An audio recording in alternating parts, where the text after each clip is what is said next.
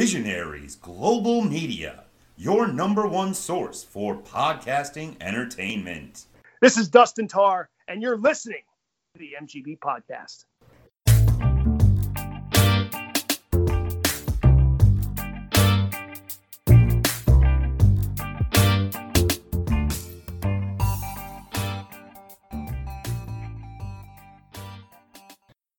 All right, welcome back to the MGB Wrestling Podcast. Whew, oh, it's been a long time since we've released an episode. This is actually going to follow on from the uh, baseball podcast as well, but we're going to talk a little bit of wrestling. Um, I got Dustin Tarr back with me, and we've got his brother Chris here as well.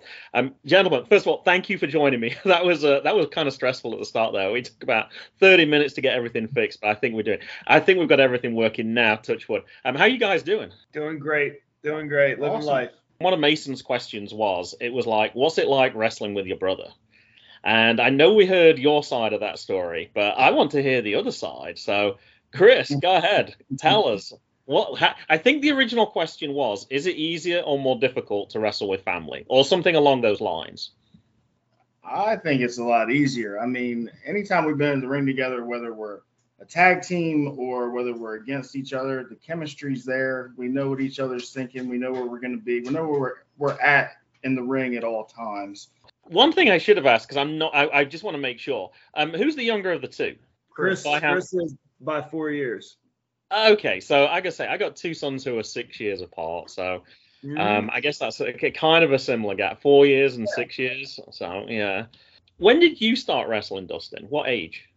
Uh, 14 was my the first time I got paid uh, to work a show. That was that was what I consider literally King Kong Bundy paying me out of his own pocket um, to work a show with him to do.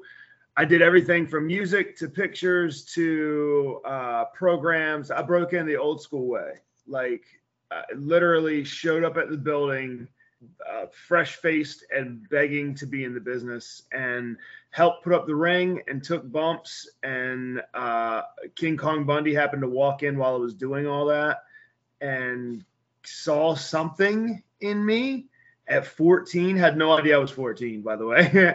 Uh, i believe i believe i lied and told him i was 16 and uh, he pulled me aside and he's like hey kid like you're with me for the rest of the day. And he took me out for ice cream and um, told me he kind of uh, smartened me up so yeah he, he smartened me up to the business while we were getting ice cream and um, then I worked the entire show with him. He paid me $150 out of his own pocket, which was probably more than a lot of the boys got paid that night.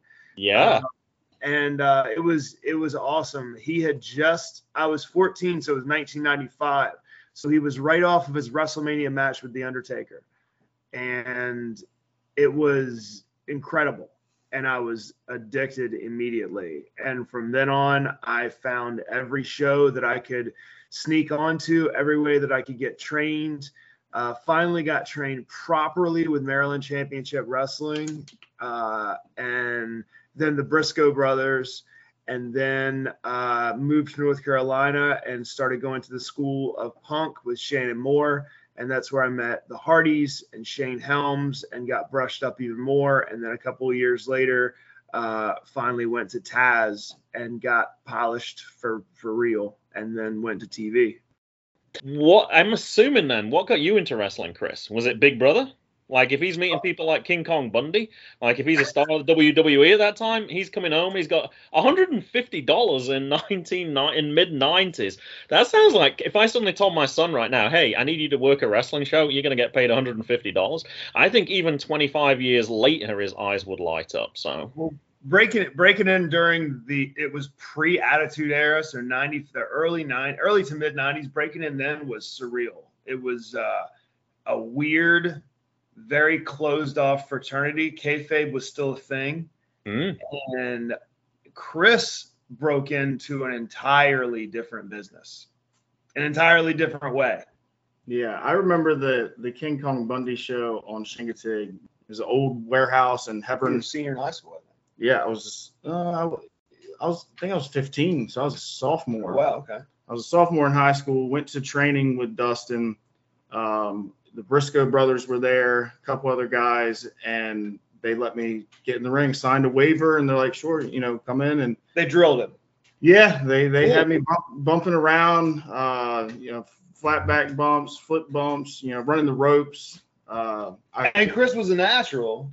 I couldn't hardly get out of bed the next morning, but uh, it was it was quite an experience, and and to see how far the Briscoe brothers have gone, it's it's made that story cool. Like it's, I mean, It was cool anyway. I mean, yeah, it was definitely. you went to cool. school the next day and could barely move, and people were like, "What? It, what happened?" Oh yeah, and I was definitely a superstar in school to you know the seniors and juniors. Like, oh, he got to get in the wrestling ring because at that time wrestling was big in the schools. Everybody was Yeah. doing the DX, you know, That was the attitude era. Yeah, props, that- chops. yeah. And so uh, it was a huge deal. Um, and then four or five years later, I'm in college, uh, and Dustin calls me. I'm in my I'm in my buddy's apartment.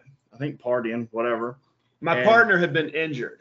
I had to work a show, and it was like the week of, and my partner had, I think, hurt his neck, and the promoter was like, "Can you get somebody else?" I think it was a new promoter, Mhm. and Yeah. he, he didn't know many people, and he's like, "Can you can you get somebody else?" And I'm like, "Yeah." And so I got the phone call, and it's like, hey, do you want to come to Gloucester, Virginia, and wrestle? You know, be a tag team with me. And I'm just like, I've only been in the ring one time, like, and, and that was four years ago. And I, I'll say it like I wouldn't have done this to him if after that drill session when he was 15, my brothers and I look each other, look at each other, and uh, Jay was like, "He's a natural. He's there's no no denying it. Like he this Yeah. this is something he can do." So yeah, there was no question in my mind that he could, if nothing else, get a hot tag and bump somebody around. yeah, and I mean that's we got to the billet. why, of course, you know, I said, yeah, I'm going to be in that match. You know, 19 years old, um, never had a wrestling match before. Definitely, and he just do he did the Robert Gibbs he did the Robert Gibson act. I, I played Ricky Morton the whole match and Uh. I tagged him in and he went crazy on him. Yeah, but I, I was a nervous wreck because we got to the building and you know we changed into our you know gear and Dustin's like, all right, I'm gonna take you in the ring. We're gonna do some bumps. It's been five years since you've been in a wrestling ring, or four years, so you're gonna do some bumps. And I remember seeing the promoter off to the side watching, and I'm just like, oh my gosh, Uh. like, like he's gonna, and Rugged Ronnie Garvin, I believe. Oh yeah, I was just like they're they're gonna. I was so paranoid. I'm like they're gonna know I'm I'm a phony. Like I, I haven't had any training. They're gonna say no, we can't do this at the last second. And I remember just telling him, if nothing else, attack the mat. Just attack the mat. yeah, Mhm. Don't be scared of the mat. Attack the mat. well, I took that first bump when Dustin's like, all right, take a bump. I took that first bump. All the wind went out of my body. I completely knocked the wind out of myself, and I'm just like, this is gonna be a rough night. Like I, I cannot fake being good. Like they're just they're gonna call me out, and they're you know last second they're gonna make a change. But um, you know we went through the match, and the guys that we that we worked against or worked with, uh, just super nice guys. Um, Prince Malik Prince Malik and the Pharaoh. Yeah. Right. Uh, yep. Prince Malik, who's since passed away uh, at a very young age, in his 20s, I believe. He's 29 or 30, I think. Uh, yep. And it was because of wrestling. I believe he Yeah. got kicked in the head. Yeah. He got kicked in the head during a Aneurysm or something like that. Yeah. Oh, And then and then he he went home, went to bed that night, Never and woke up. Never woke up. wow. Yeah. So uh, going forward in my career, like, you know, if I'm ever working with somebody that's a newbie and, you know, I'm not going to give them a hard time. Like I remember how the, the veterans were to me, and I'm going to be that way to the new guys. So um, it was, Again, I broke into a different business. Yeah. it was, it was, it was quite an experience. And I got that hot tag and we had our mom and dad there and I- the roof blew off the place. And I was just like, I'm, I'm hooked from then on. I, I got to have more matches. It was an incredible reaction for them having no idea who you were. Right. Yeah. I- it was awesome. And uh, after that, I said, you know what? I'm gonna buy a wrestling ring. I'm gonna put it in mom and dad's backyard. And Dustin, you're gonna train me because I want to do this regularly. And that's what you did. Yeah. That's what I did. Bought a wrestling ring from that promoter Yeah. Huh. with, So- his, with his own money. Gave him, I think, 900. It was like an 83 or 84 ring. Mm-hmm. Um, it was stiff as I don't know what. Yeah. Uh, it was like falling on the ground. Um, But it was a great training ring. because I feel like throughout our career, throughout my career, coming back to that. they always keep coming back in some way. Actually, just real quick, interesting story. Mark Briscoe has since come back into my life in a weird way. Uh, one of my coworkers found his dog. His dog had wandered off, and my Oh. coworker yesterday morning, I get to work, and my coworker says, "Do you know uh, a re- pro wrestler with the last name Pugh who's missing his front teeth?" And I'm like, um, "Oh my gosh!" I'm like, and I'm a police officer. I was like, "Please tell me you didn't arrest Mark Briscoe." and he's like, no, no. Remember that dog that I found two months ago, and I, you know, took care of it and got it fixed. And he's like, this guy pulls up in a van with, and a bunch of kids jump out, and they're like, that's our dog, that's our dog. It was Mark Briscoe.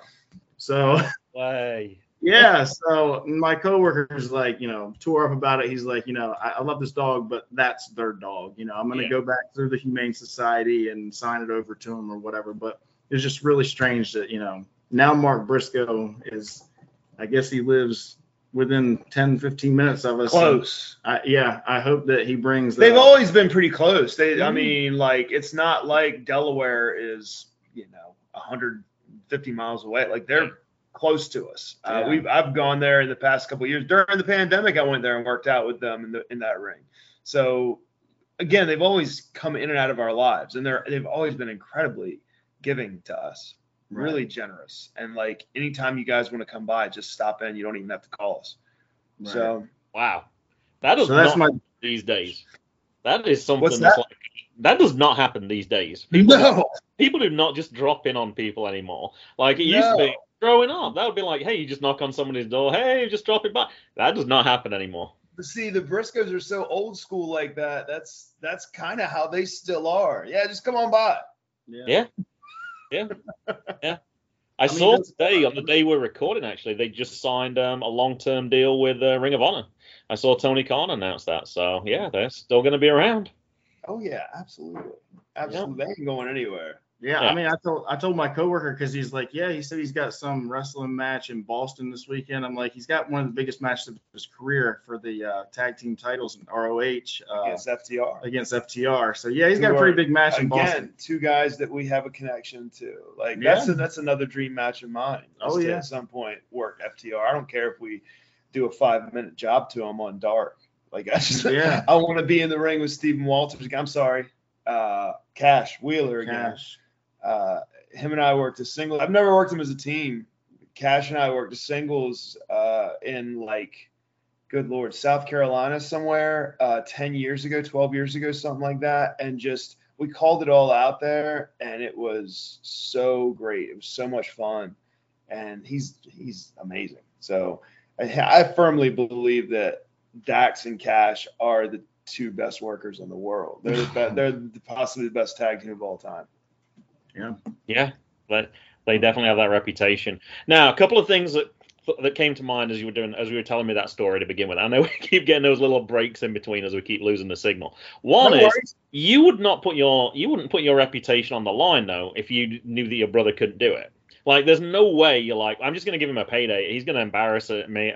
Like, you know straight away that your reputation's on the line. So obviously you knew you were going to take that. The other thing that came to mind as well with, um, we've heard of ring rust. Uh, five years. That's a long time to go without. So um, I, I don't know. I can't remember if you'd had any injuries. I know that's always one of Mason's questions. Like, hey, did you have any injuries? He always likes to know the gruesome things, like people broke a leg or they broke. A, he always likes to know that stuff. Uh, but Chris yeah, was an interesting one. yeah, I was. It made me think of ring rust. I was trying to think like how how did that compare? Like, what's the difference between like a five year gap out and say six months out for a different reason? because Chris had just had a training session essentially and then a five year gap and then his first match. I honestly think adrenaline got him through that entire thing Mhm. because there's no such thing as ring rust with you. It was just you hadn't gone in and worked the whole match. You had that. Uh, I, I think it was a benefit for you to have those fresh that fresh mind and those fresh eyes and not be jaded at all and not be like, oh, here we go, I got to do this again. Or, Chris had a terrible, terrible injury, literally working every every weekend. We were Yeah. we were on the road every weekend. So and I mean, I'll let let him tell that story. That was gruesome. Oh man, I so it was a tag match, me and Dustin against Lee Valiant and uh, Dwayne Allen, the assassin. And yeah, so Dustin tags me in. I go to the top rope, and Dustin, we're gonna do the uh, the Dudley's deal where Dustin holds their legs out, Yeah. uh, and I'm gonna. I thought he was gonna I headbutt. was gonna, I was gonna headbutt. I got up to, to I got up to the top. And my plan was to headbutt, but we were they They're were- pretty close. they were awfully close. So I said, okay, well, I'll come down like a stomp, I guess, like with my foot. So I came down with one leg up to, you know, stomp, and the other, all my weight came down on my right leg, and my ankle just snapped. oh, It was like it was like the Sid Vicious Yeah. deal. ouch. But yeah, it was nasty. Thank God it didn't break at the calf like his. Um, Yeah. Mine was just, I broke my fibula. Immediately knew it, heard it. It was a loud, you know, we had Aiden Chambers on the outside. he managing knew it too. He I heard it. did not. he heard it crack and i roll i immediately go to tag dustin back in i'm like i, I can't go and i roll to the outside and aiden chambers is there and He he's jumps up on the apron. yeah he was gonna take my place he was just like uh, he's like it's broke isn't it and i'm like yeah it's it's definitely broke so um dustin had to finish the match himself. And we're himself eight hours from home. yeah Oh.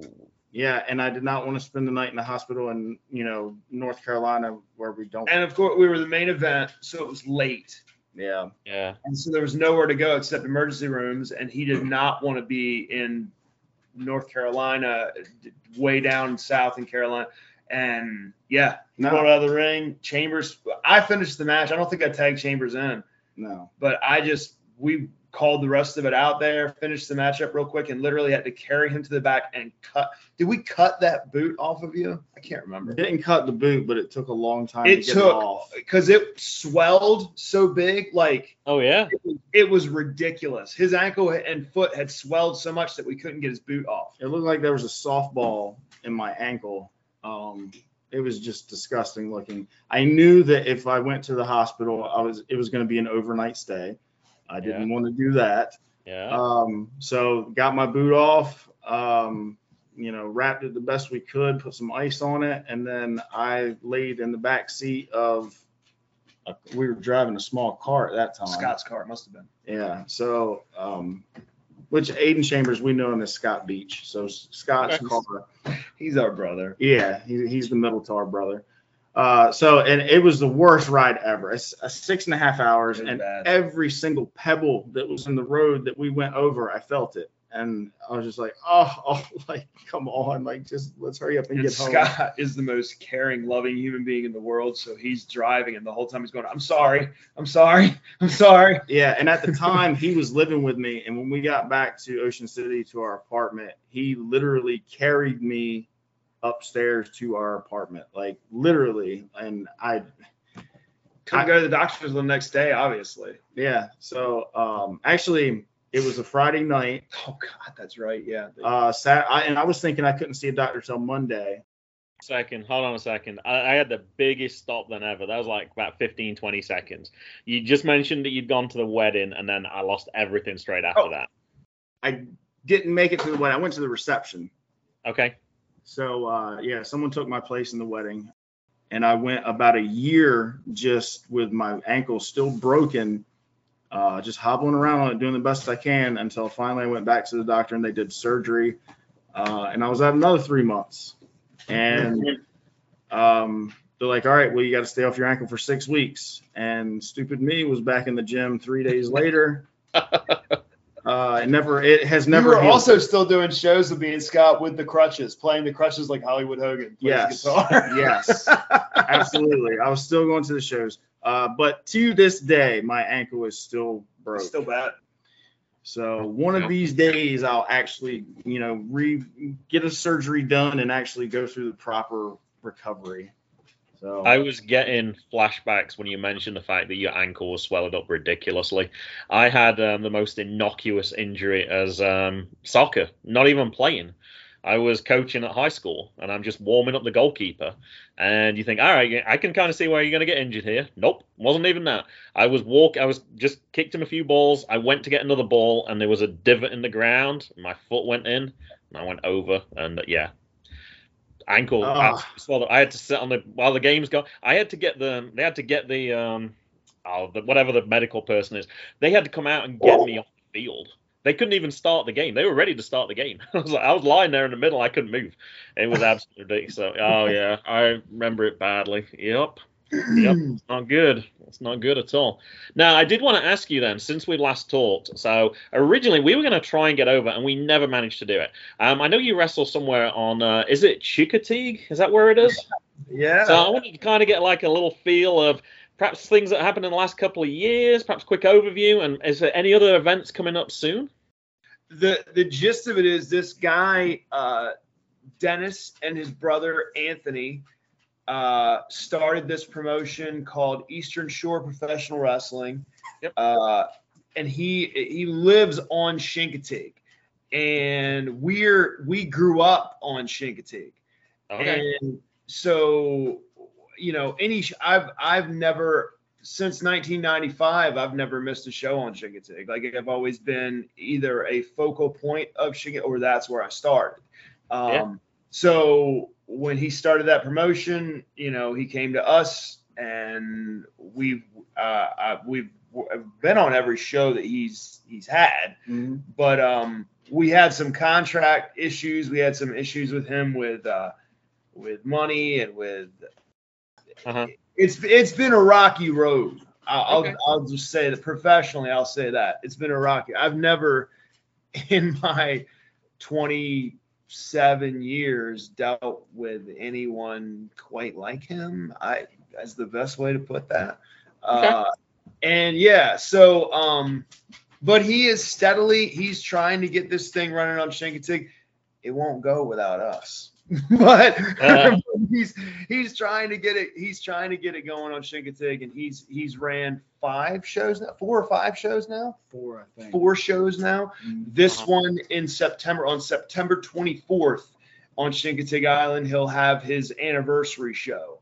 Uh, it's called Homecoming. He's he's trying to he's trying to book a match between us and him and his brother, a tag match. Oh, And- okay.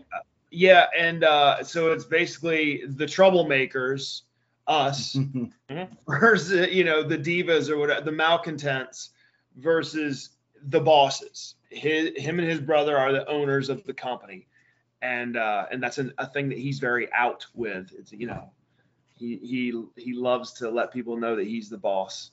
Um, so yeah, and it, it's just it's been an interesting business relationship. It's it's it's a lot different than certainly than what I'm used to. But hey, it's, it's his first time doing this. He's brand new to this. He's a year into it. So September 24th is his anniversary show. That's his WrestleMania. It's called Homecoming. And uh, I I would like to say professionally, hopefully we'll be there. Hopefully we'll be wrestling there. I would like to go ahead and settle this and and get in the ring with him and show him why people say I'm the best that Mhm. has ever worked there. so I, you know, we'll see. I, I, you know, I hope we the last one we worked was May for him. Yeah. It, Uh, it's been a very different experience.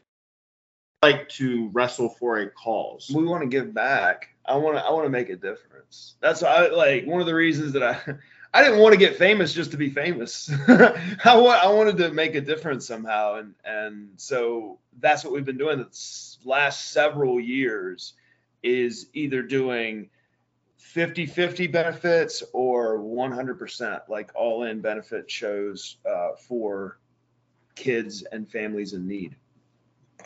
Yeah. Okay, good. I thought we lost him. No. No, no, no. No, Den- Den- the Dennis and his brother. I'm not saying that they don't want to do good for the community. I'm saying they do it differently than us. right. Yeah. And there's there's the divide. You know, they they think their way is the right way um, to do business because they don't know any better. and, and I'm saying I've been doing this for a long time and I do know better. But Yeah. hopefully we'll hopefully we'll get a match out of it. We'll see. I've learned one thing straight away because I've only ever seen it written out. So I thought it were. I didn't know it was pronounced. It's like Chincoteague. Is that how you said it? Chincoteague. See, I didn't know that's how it was pronounced. I've only. There's a lot of things like because that's probably three three and a half hours from where I am. So there's a lot of places like when you see those signs, like you, I, like I recognize the name and everything, but I've never heard anyone mention it because it's too It's far away. three and a half hours from you. I think it's three. I think it's three and a half. The reason I'm curious, what I was going to say is, you got to bring I'm the actually going to be fairly close to there tomorrow. Um, I'm actually going to um, an Orioles affiliate game. I'm going to be in Delmarva, so the Shorebirds. So I think it's like You're be two. an hour. You're gonna be an hour away from Chincoteague. Yep. Yeah, You'll be a half hour away from us. yeah, it's like two and a half hours. I think it is from where we are.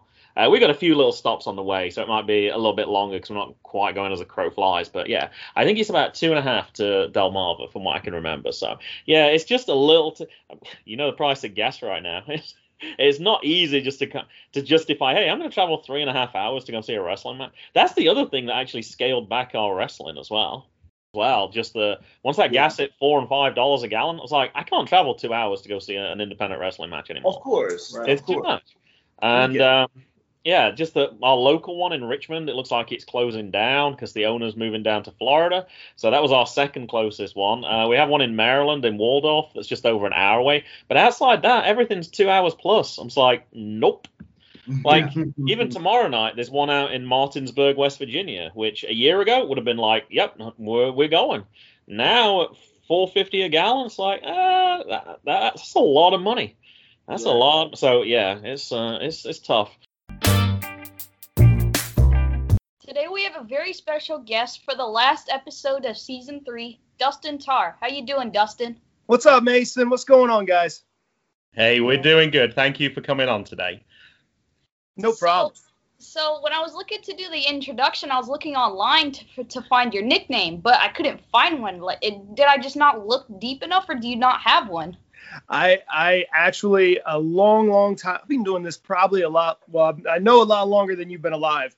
But um, I long, long ago I dropped any nicknames just because uh, being a lower level guy and an enhancement talent, um, as they say, um, I just kind of I didn't adopt any monikers because I figured if I made it to a certain level, I wanted to be completely adaptable to whatever they stuck on me. So whatever uh, anybody decided I was going to do or be or have the gimmick of, uh, I wanted to be completely adaptable. So it was just Dustin Tarr for the longest time. When I first started, uh, well, not when I I would say five years or so after I got into the game, I decided I wanted to be a Hart.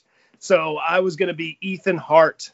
Uh, and I, I think I went by Hot Shot, Hot Shot Ethan Hart for like a brief moment, and then actually met a Hart, and and he was like, "Yeah, you might not want to do that, bro." so um, so yeah, I dropped that after a very brief stint as Hot Shot Ethan Hart, and uh, and went back to Dustin Tarr and they're like, "Hey, you know, if you can't market yourself as yourself." You probably shouldn't be doing this. And so I just decided to Dustin, if I was going to be anybody, I was going to be the first Dustin Tarr.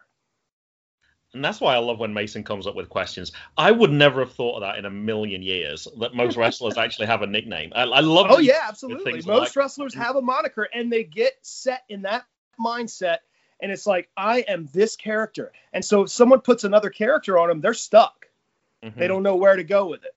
Absolutely. Now, we've actually only seen one of your matches. We got to see you in, I'm trying to remember the exact date or approximately, I think it was June 2019. I know it was NEW Wrestling.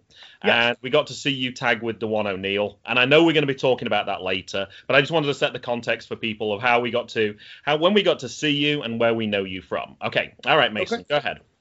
For anyone that doesn't know you, how do you describe your character and style of wrestling? Uh, I am, as I said, adaptable. I'm a, if if nothing else, I consider myself after doing this since 1995. So How many years is that, Mason? Do the math for me real quick. If I started doing it in 1995, that would be 26 years, right? Oh, you bailed him out way too quick. As, 26 as years- myself, I was very curious to see how much progress he was actually making there. After And he looked very. You Sorry can't tell on an that, Dad. audio podcast, but he was looking a little nervous then because I pulled a similar stunt on him last week as well. I apologize, Dad. So yes, so 26 years. Um, I want I, after all that time, I just want to be known as someone who can work with anyone, uh, no matter their size, their speed, their ability, their years in the business. I want to be that ultimate utility man. I want to be the guy who I I might not be hitting in the four hole and and hitting bombs every game, but I want to be that guy who you know if you have a spot on a show to fill, it's like, well, we know we can count on Dustin. Um, so I want to be that kind of worker. I've always wanted to be that kind of worker and that kind of wrestler. Um, but as far as character goes, um, I, everybody, I don't know many guys who prefer being a babyface, who prefer being a good guy. I love being a bad guy. I've always loved being a bad guy. It's easier to get people to boo you than it is to cheer you. Yeah. Um, and I I really enjoy being that slimy uh, heel who finds a way to win, you know, no matter what. Who goes who uh, will will break the rules or who will go uh, outside of anybody else's mindset to try and to try and pull the win out. So I'm I like being that slimy, nasty, you know, win at all costs, win if you can, cheat if you must, heel. hmm Did you do any sports in school? Uh, in, in high school, I played everything I possibly could. Uh, from the time I was able to pick up uh, a baseball and a glove and a bat, I was playing baseball. Uh, from the first moment I could be on a football team, I was on a football team. Uh, the first chance I got to wrestle, I, my amateur uh, wrestling years go back to, I think I was 11 when I started amateur wrestling and wrestled all the way through the whole time. Uh, you know, competitively amateur wrestling. I, I wrestled from the time I was 11 until I want to say I was in the Marine Corps still wrestling um, in 2006, 2007. So I've always loved being on the mats, loved wrestling. I loved, I played football in the Marine Corps as well. So I loved playing football.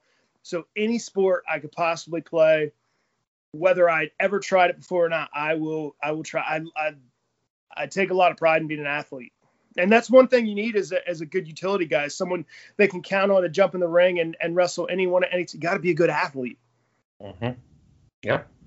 How did all those sports help you to become a wrestler? Oh gosh. Uh, so obviously amateur wrestling, having that mat ability, that ground game helps a lot. Uh, being able to control your body, um, you know, and and keep from hurting yourself. Um, the ability to to hit the mat and and protect yourself uh, no matter what. Um, uh, obviously, football the the contact that comes with football, you're not you, you're, you can't be afraid to get hit and play football. So uh, I was never afraid to get hit. Um, uh, the speed that it takes to play baseball, um, you know, I, I, took a little bit from every sport I ever played, but I would say amateur wrestling, of course, helped the most in ring. Uh, just because when I first started training, I had that ground game. I knew how to control my body. I knew how to manipulate uh, someone else's body, um, and I knew how to protect myself. And starting out, I started out at 14 years old. So Mhm. you have to know how to protect yourself if you're a kid going in there against grown men. So uh, I would amateur wrestling certainly above all helped me, you know, in the in the professional wrestling game.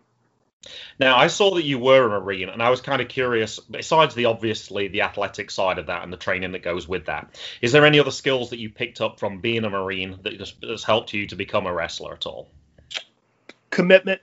Um, it takes, if nothing else, the ability to commit to something um, and follow orders and uh, almost be selfless. And, uh, you know, on a wrestling show, yeah, yes, everybody wants to be a superstar and everybody wants to, you know, have their hand raised and, uh, you know, everybody wants to wear the belt and all that kind of stuff. Sometimes it's not your night and you have to know your place on the wrestling card. It's one of the most important things to learn starting out and as you become a veteran is where your place is on the card. Not Mhm. everybody can be Stone Cold Steve Austin. Not everybody can be AJ Styles. Mhm. And AJ would tell you like he started out as a lower level guy too. Like he, you know, he started out because of his size, because of his uh, ability to work with anyone. Sometimes it's not the best thing. The ability to work with everyone sometimes will get you no more than enhancement talent spots. So sometimes you're just getting beat as that guy who can work with anyone.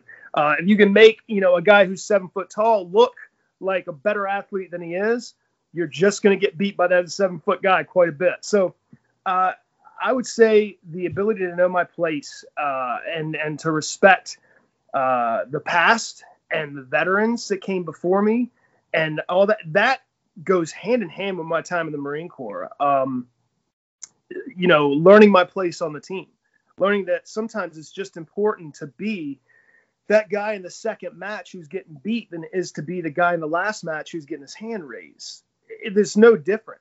In the Marine Corps, you have to swallow a lot of that pride and you have to take orders, you know, from guys who may be younger than you, who may you know, who just played the game better than you did, and they got to where they were, you know, before you got to that that place. So they're giving you orders, and you just got to swallow it and take it and move forward. And that the the I would say the growing pains that came with my time being in the Marine Corps certainly helped further my wrestling career. Um, I learned that that selflessness and that that ability to just swallow my pride and move forward and and accept my spot on the card and know that everyone's doing a job to make the best show possible. So it's not your job to worry about, you know, what is Dustin Tarr's, you know, what, what about me? What about my moves? What about me getting my hand raised? That's not your job. Your job is to present the best card possible, not the best match, you know, that you possibly can every time out. Not the best. It doesn't need to be a 20 minute, you know, you know, balls to the wall, amazing, you know, high flying match if you're the second match, because who's going to follow that? exactly. If Exactly. you have the ladder match from WrestleMania 10 with Shawn Michaels and Razor Ramon every single match, there's no ebb and flow to the show. It's not a roller coaster then. You got to Mhm. know your spot. You got to know your place in life. So that that my time in the Marine Corps certainly helped me with that. Can you tell us what it was like to train with the Briscoe, Shannon Moore and Taz? Oh my God. uh, well, so the Briscoes are someone. Now, I, I broke in in 1995, and King Kong Bundy actually broke me in. Um, discovered me as an announcer. I was 14 years old, and I took a, a job as a.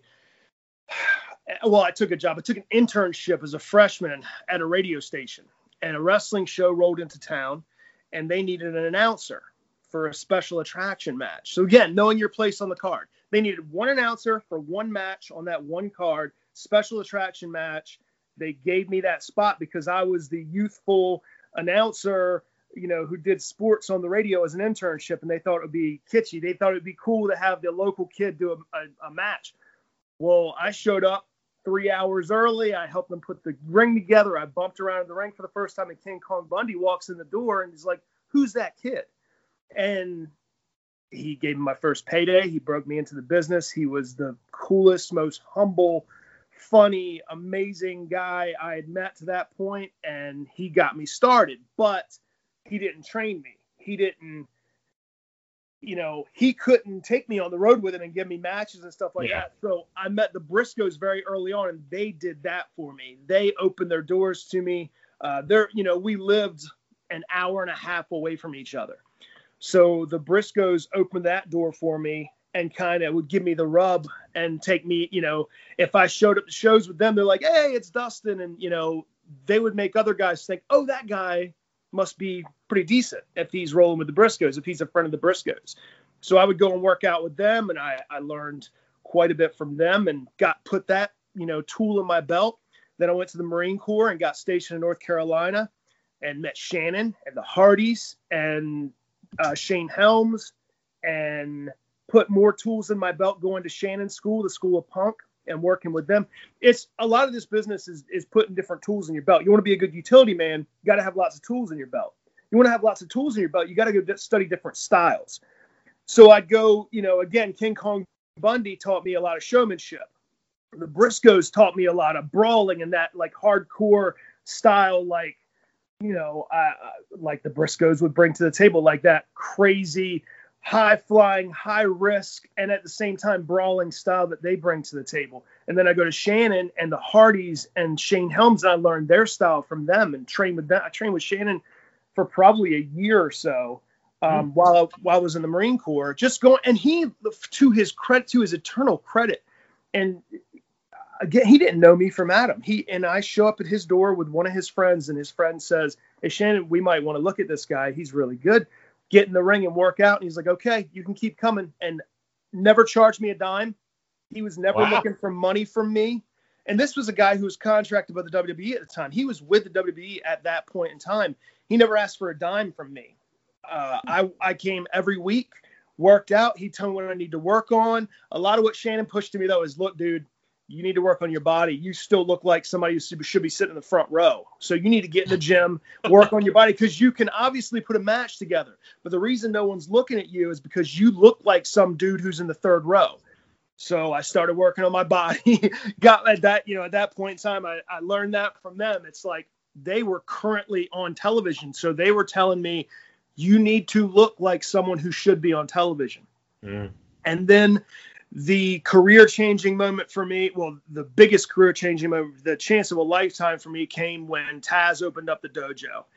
And he, I was in the first class. Um, I, I, I sent my tapes in, I sent my information in. They called me within 48 hours. Um, we would like to invite you to the class. Here's the details. Here's how long you'll be there all this kind of stuff. And I, I got lucky enough to be the first class of, of, I think he did three classes, three or four classes with like anywhere from six to 10 guys in each class. And it was, I mean, eye to eye, uh, you know, he was there with us every step of the way, worked with us every day on everything because Taz is a guy, number one, Taz is one of my heroes. Uh, I came up watching ECW. I'm, you know, Northeast kid, so came up watching ECW, and Taz was one of my heroes. And he, I mean, I, the ability, the chance to work with him was life changing. It was, I mean, I, I was so excited, and I, I was like a kid in a candy store. I mean, I. I go and work with Taz, and Taz is a guy who knows he's been he's seen every piece of the business from working on the Indies to working with the WWE to working with Impact. He was with Impact at that point in time, and he had done everything from wrestle to corner somebody to announcing to being an agent to being in the production meetings at WWE. He knew everything that everyone was looking for. So he gave me a lot of tools for my tool belt in that time with him. And I, I still talk to him today. I mean, I just talked to him a couple of weeks ago um, about doing something with AEW. Uh, he's never stopped looking out for his guys, for his dojo guys who came and did that dojo with him. It was his his baby. It was his pet project. It was the developmental before WB had developmental. Before there was a performance center, there was a Team Taz dojo, and I will say that until the day I die. They took that idea from him, and yes, they made it a billion dollar idea. but Taz, that idea started with the T- Team Taz dojo, that performance center, because that wasn't a training school. That was a finishing school. That was a clinic for guys who had been in the business for five years or more, who just needed those last little tweaks to their to their game. And again, to Taz's credit, within 24 hours of leaving the dojo, I was getting a call from Impact Wrestling. When can you come in? When can you work with us? We want to get you in here as soon as possible. And before I knew it, I was on my way to Orlando. Cool. I read that you trained your brother with the Briscoes. If that is true, is it harder or easier to train your brother than another person? harder. it's it's way harder to train a sibling than it is to train anybody because uh, you know you want to be a perfectionist. Obviously, you want to uh, you know you don't want to be easy on them. Um, and at the same time, you certainly don't want to hurt them or hurt their chances going forward. Um, and my brother broke in in 2005, and it was as easy, as simple as I had a show in Norfolk, Virginia, and the promoter I was a tag match that the promoter wanted to put on, and the last second the guy dropped out of the tag match, and the promoter called me. He's like, "Hey man, I need a tag team partner for you. I don't know anybody. Um, who? What do you think? Who can you tag with?" And just out of I just threw it out there. My brother was in college at the time and uh, had never. I take that back. He had been in the ring one time with the Briscoes, just as like a little fun thing that we were doing. He showed up to train with me one day. And I just threw it out there. I said, my brother Chris could probably fill that spot for you because I knew that if nothing else, Chris could get the hot tag from me after I took most of the beating, most of the work. He could get the hot tag from me, come in, throw some punches, some drop kicks, you know, get the crowd fired up, which is exactly what he did. And the guy was like, "Do you, is he trained? Can he work?" And I was like, "He has worked before. you know, he he has had a couple training sessions before."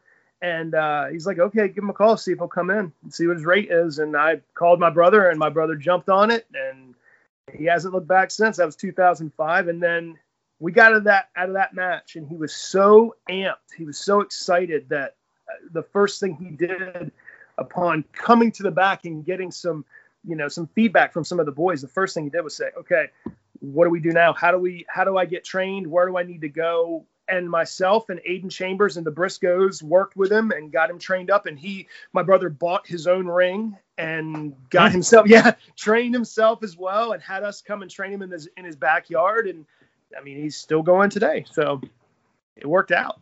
Wow. Now, I got a question for you. Did you ask that question because you're looking to train Jackson when he's a little bit older?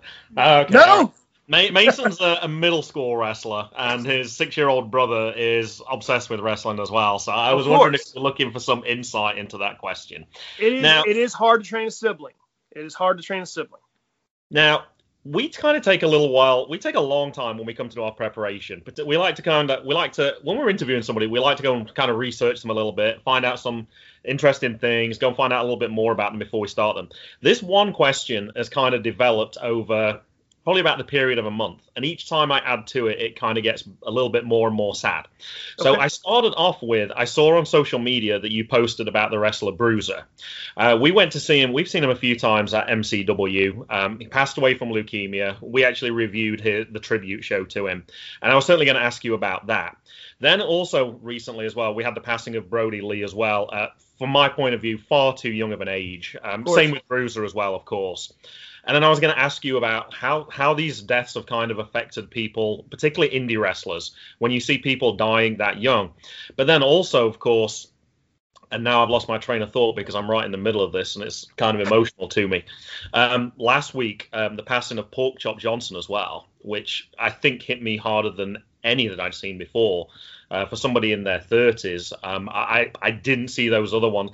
Bruiser, we kind of knew about just because it was not a good situation that he was in. Right. Um, I, I guess the question I'm asking is, and it might be difficult because I'm not sure if you're actually wrestling right now with the pandemic. But what sort of, from your impressions, and you obviously talk to more wrestlers than what we do, um, how has that impact? How has that impacted wrestlers? Um, the deaths of three people so close to each other. Uh, they come in threes, right? You know, it's I it's guess so. Yeah. Terrible. Um, so RJ, the Bruiser, um, wonderful, wonderful man who fought and fought and fought that disease and and and until you know his time was up, and mm-hmm. it's awful. And uh, I've I've known him for for years and years and years. Know his wife. Um, of course, he's you know I'm a Marylander, so you know Maryland Championship Wrestling is huge, you know, and has been for years and years and years. And um, and it was that I mean he and Danny that was their baby and their you know man they made it fantastic. MCW is a is an awesome company full mm-hmm. of awesome guys and and RJ was the heart and soul of that company for so so long and I mean again you just feel awful for his family uh, for his closer friends and and he's his memory will live on. I can honestly say that he he will live on through MCW and through his wife's work.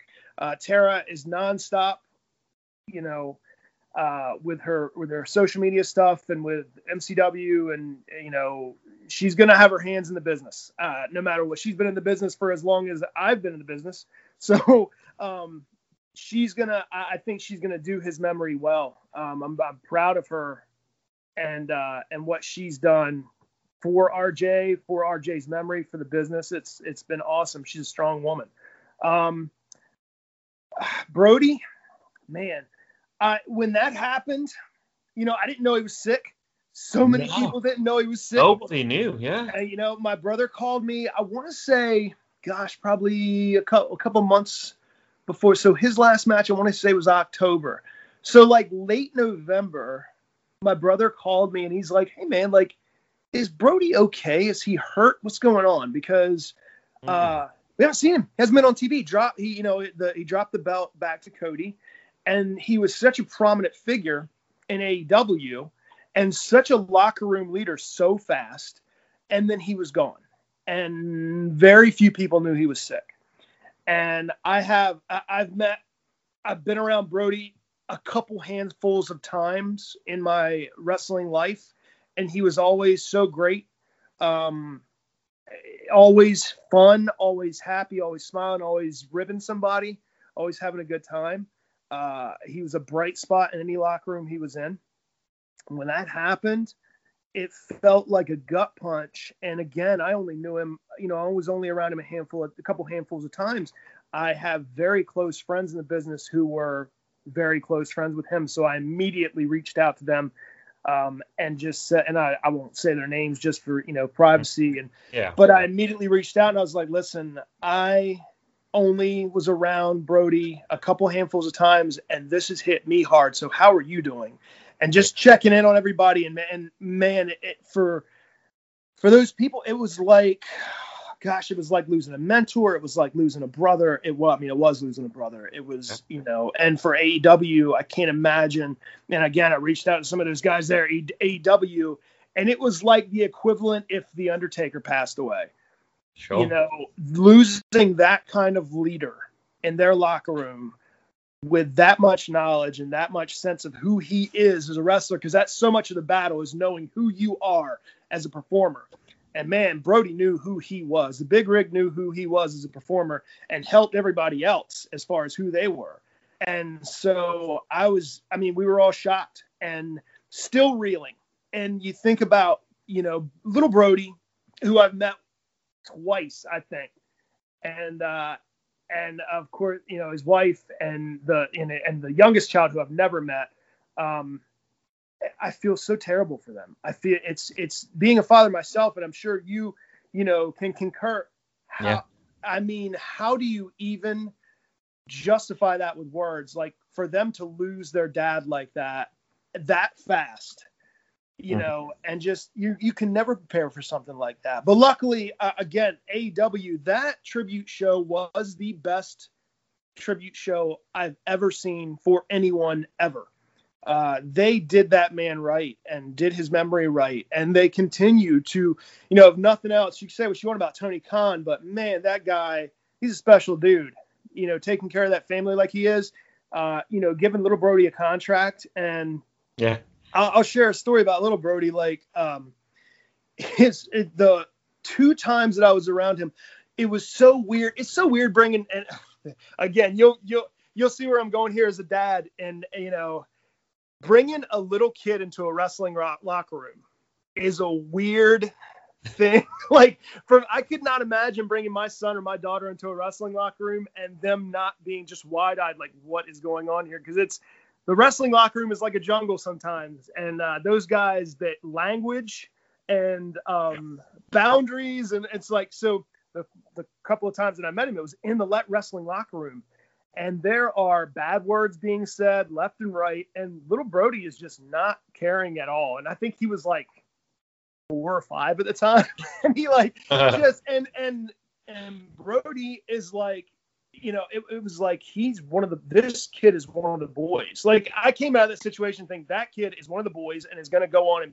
and probably be something in the wrestling business because he fit into the locker room somehow as a little kid and still does, I'm sure. And I, I haven't been to AEW and I don't know what the situation there, but I'm sure little Brodie is one of the boys in the locker room, period. They treat him and handle him like an equal and which is so cool and so so awesome for him and and I want to say there's nothing that could lighten that impact of losing a father like that but if anything could or if the AEW has gone out of their way and Tony Khan has gone out of their way to lessen that impact, that blow to that family. And I think they're doing a phenomenal job. And little Brodie is one of the boys. And I have no doubt that he's going to be somebody in the business and it's going to be a great ride for him going forward. And he's going to take everything that his dad taught him and and and do his dad proud. I know he is. Um, and then pork chop. Man. Um, and I know did you guys meet pork chop a couple Yeah. times? Yeah. Okay. Uh, that guy. My first thought was I never got to put him over, uh, because because I always said from the day I met from the first day I met him, he had this energy that you couldn't help but smile around this guy. You couldn't help but laugh and and just enjoy. He enjoyed life so much that he made you enjoy life, and you walked away feeling like a better person by proxy. Um, Pork Chop, uh, I always said, you know, from the time Chris and I met him, my brother and I, when we met him, we wanted to work. We immediately went to uh, PQ, uh, who, you know, kayfabe, he is the booker of NEW. uh, we ran to PQ and like, we want to work with Pork Chop. like, we're begging like to work with this guy and to bump around with him because Pork Chop was a unique talent where he's very old school. So you had to be someone who could work with anyone in order to to work with Pork Chop. And that's not a knock on Pork Chop. He's just an old school talent. He's just a guy, even being as young as he is, I, I looked at him and I was like, well, clearly he's doing a junkyard dog thing. But like we could make that work. Like I could have the people rocking and rolling just because I'm bumping all over the place for him. So I immediately started begging to work Pork Chop and never stopped. Like every time I was on a show with him, I'm like, whatever you have for me, erase it. And I want to work with Pork Chop and I want to bump all over for this guy and I want to put him over. And I told him immediately after meeting him, I said, I'm going to put you over. We are going to work together and I'm going to put you over and it's going to be the f- most fun you've ever had in a match. And we never got to have that match. And selfishly, when I heard he passed, that was my first thought. I'm like, this pandemic kept me from working with this guy and putting this guy over like he should be put over. And and, and you know, you listen, someone who enjoys life as much as he did, man, you have to give it up for that person. You have to like. He was. All, I never saw him frown. I never saw him upset. I never saw him down about anything. He was so happy and jovial and just living life to the fullest. And when somebody passes, it's very cliche to say, man, he's so full of life.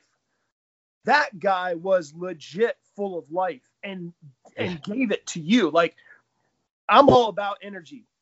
I you can feel that guy's energy when you walked into a room. You could feel his energy, and he made you feel better. And selfishly, I'm gonna miss that about that. I'm gonna miss going into a locker room and feeling better about you know just life and the world because that guy is so good and that guy is so happy and so present in the moment and enjoying this so much. It's like we get to go out there and have fun and play a game, man. I get to play good guy and you get to play bad guy and we get to beat each other up and this is fun. He's right. It is fun. It's supposed to be fun. Why can't it just be fun all the time? You know? And I got I took that from him and I I, I only was around the guy for a brief period, eh, you know, of his 33 years. But man, I'm going to take that from him and I'm going to go forward with that because what a sweet, sweet, gentle soul.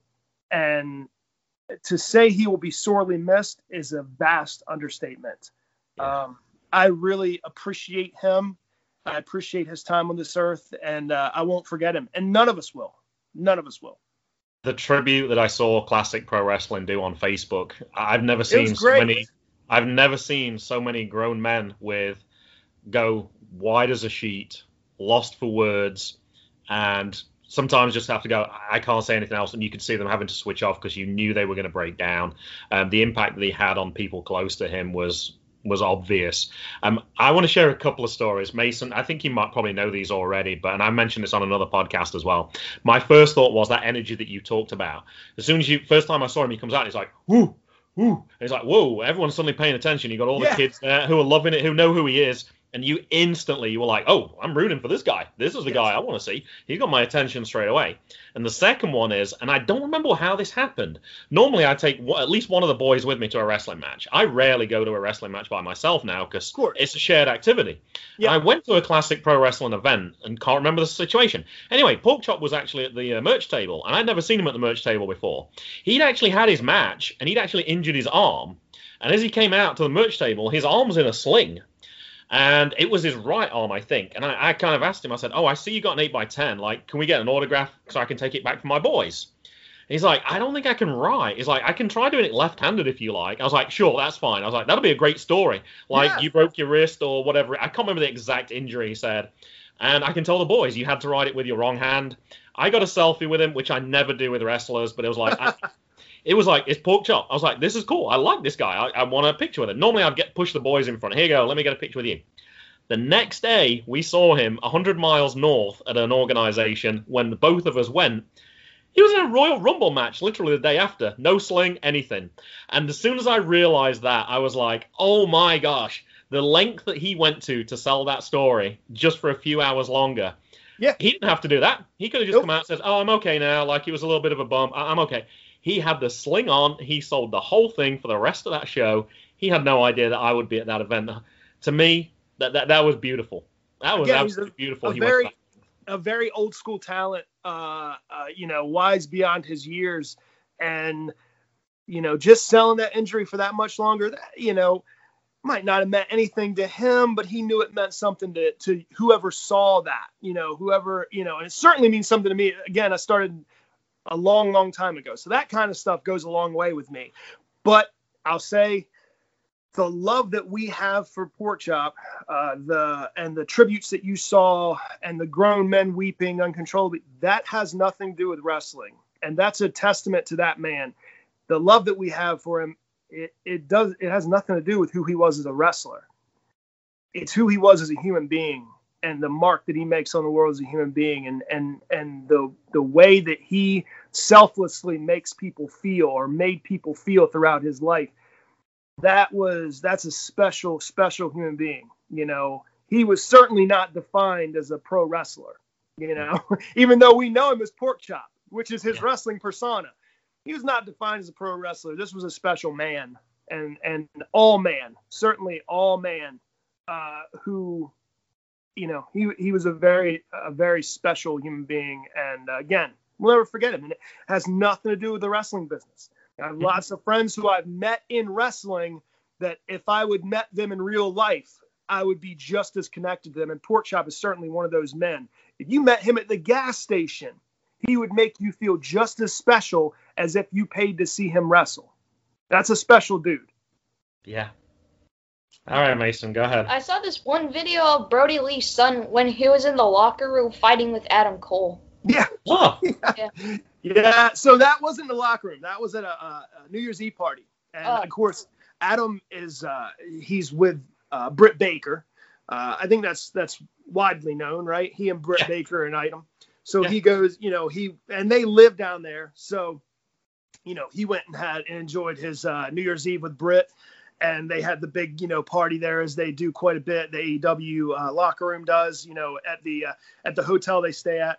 And yeah, he, uh, I want to say, you know, that was right after, of course, you know, Brodie passed the day after Christmas, I think yeah. and this was New Year's Eve, so just a few days before. And I mean, what, what a testament to that family, how they just they just press on. You know, four days after Dad passed, you know, I'm gonna go and I'm gonna be around the boys because it's what's normal to me.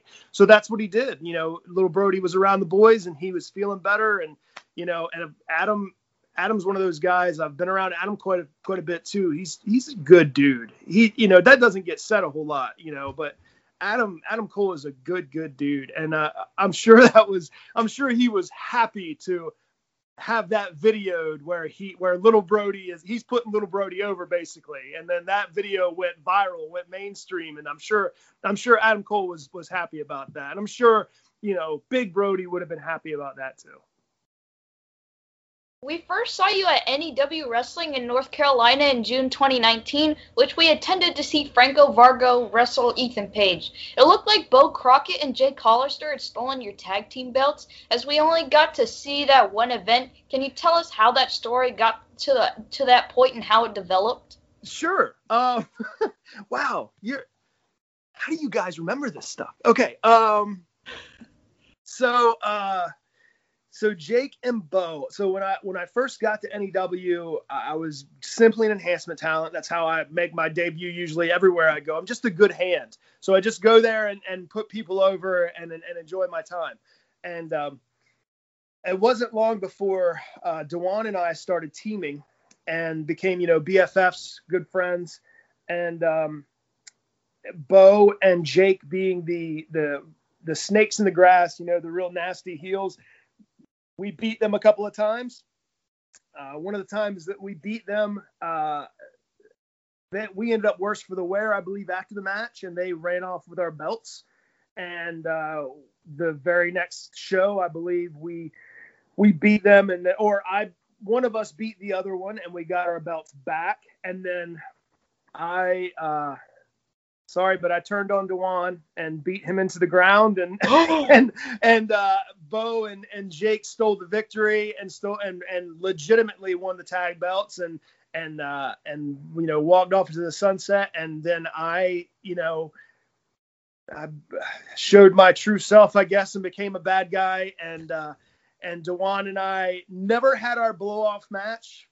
He is a coward and he ran away from me. And he uh, he actually got called to duty. Uh, something i understand. Dewan's in the navy and he got uh, called into action to go overseas and he did about a six month tour overseas while i was wreaking havoc on new winning the new heavyweight championship from franco varga and all that good stuff. And i'm still waiting to get my hands on dewan o'neill whenever he comes back you know to NEW or wherever he comes back to, I'm gonna I'll be there and I'm gonna, you know, finish him off.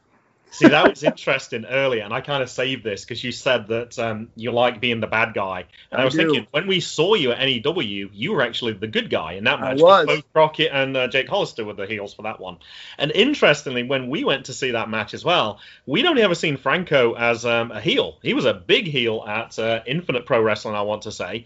And then when he came out and everyone's cheering for him, whoa, you Yeah. knock us over with a face. We're like, what the heck? I was like, oh, I guess e- we assumed that Ethan Page was going to be the face for this one. Ethan's a great heel, but uh, I, for some reason, I assumed that he was going to be the face for that one. That Franco was going to be the heel, and I assumed that there would be some cheating. There'd be like a low blow so Franco can win, and all because obviously we knew he wasn't going to lose his title.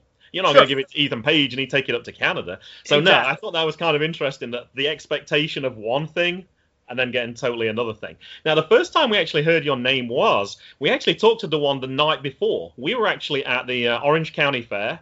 I can't remember the organization. I want to say UEW, Yeah, something like UCW, something I like think that. UEW, yes. Yeah, and um, my five-year-old at the time, like, he was like, "Okay, we got to go. It's kind of late," and he's like, "I want to go say hi to Dewan." I was like, "We're gonna see him tomorrow." You Oh, realize that, everyone loves Dewan O'Neill. Oh, absolutely. So of course there's all people around him wanted to talk with him, so we kind of waited our turn, and then we got we came up and he talked to him, and yeah, he mentioned the fact he said, "I'm tagging with Dustin tomorrow. Do you know who Dustin is?" I said, "No, I don't at this point."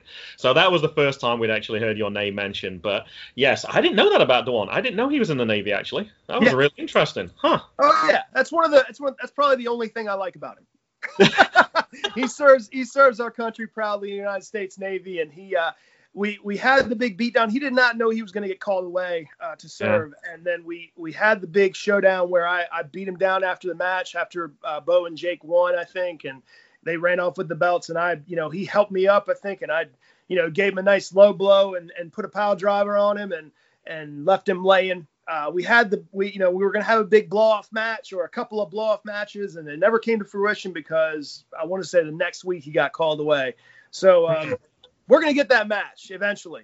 Him and I are going to have that match. I promise I- you that. I am hoping we've had our vaccines, and I'm hoping we can travel down to North Carolina. It's been a long time since we've seen indie wrestling. It's been way too long. I'd like to see some more. Yeah, way too long. All right, let's get to the final questions. We've got a mix of wrestling questions and um, our random questions that we like to ask everybody as well. Take Sure. it away, Mason. if you have any, what are your finishing moves?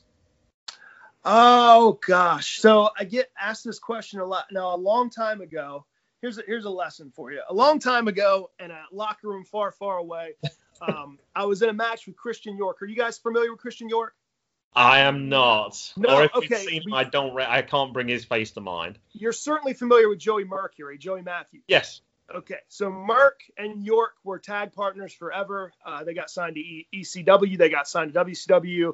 Uh, jo- at one point in time, York was signed with TNA. Joey Mercury, of course, was one of the WWE Tag Champions for a while, and then he became one of the. I think he was one of Seth Rollins' Stooges and all that kind of stuff. So I'm from that old school of York and Mercury, or York and Matthews at the time, where uh, I came up with again them and the Briscoes and all that at MCW. That's you know that's where I started. I want to say the match, the first match I announced, Christian York and Joey Matthews were involved in it in 1995. So they've known me for a long time.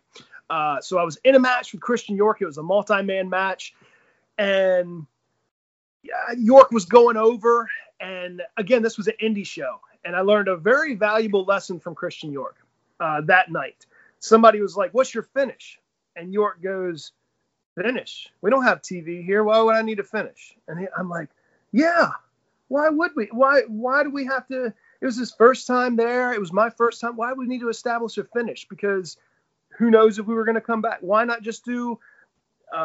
Because he was the bad guy. Why not just do a nasty roll up with the tights or something like that? Why do you have to have a finish like that? And I'm like, yeah, that's a good. That's a good point. If I'm a bad guy, and I'm just basically traveling all over as the bad guy. Look, Ric Flair's finish is the figure four, right? Mhm. How many matches have you seen him win with the figure four? Loads. Oh, gosh. I don't know. I would say mostly it's Ric Flair giving somebody a low blow and rolling him up with the tights or something like that. He's the dirtiest player in the game. Certainly a poke in the eye as well. Yeah, thumb to the eye. I certainly see. I'm thinking more thumb to the eyes. I was saying, yeah. Right. Yeah. So Christian York had that same mindset where it's like, if I'm traveling all over, you know, and and winning matches and I'm the bad guy, I don't want to establish a cool finish. I want you to hate me. I want to just barely eke out a win so that you want to see me come back and you want to see the good guy kick my butt. It was a he, he and it was just he threw it off as a as a you know a statement in the wind and I'm I just took it and I'm like he's absolutely right. Why would I need some kind of cool finish that they're going to cheer? I'm the bad guy. So, as a bad guy, which is who I love to be, I don't really have a finish. If somebody asked me to beat them with a big impact move, it's the package pile driver, which I've used for years and years and years. Uh, but the majority of the time, if they leave it up to me, I want that crowd to want me to come back so that that babyface, that good guy, can beat me up. So I want to just roll him up and grab the tights, or I want to use the ropes to beat him, or I, you know, I want some kind of cheap way out so that you want to see that good guy beat me up later on. So as far as signature moves and stuff like that, I love roll ups and so I love fancy roll ups where I can hook the tights or, or whatever. Uh, um, I mean, I remember I won somebody's heavyweight title one time for the first time ever with. Uh, there was a wrestler a long time, Dos Caras. Uh, Alberto Del Rio's father, actually. Okay. Um, he used the Dos Caras uh, clutch, which was a, it's a very cool cradle. Uh, you could probably YouTube it right now. I won a championship with that one time, I, just because it was a cool roll up finish. I don't need an impactful finish to beat you. I'm not, you know, I'm not six foot five and almost 300 pounds. I'm a, I'm a small guy. I'm a, I'm five foot nine and 230 pounds. So I'm I don't need some kind of crazy impactful finish. I can come off the top rope, but I shouldn't need to, you know. So so I, I love I've used the frog splash from time to time as a good guy, um, but as a bad guy, which is what I mostly am, it's just a quick roll up.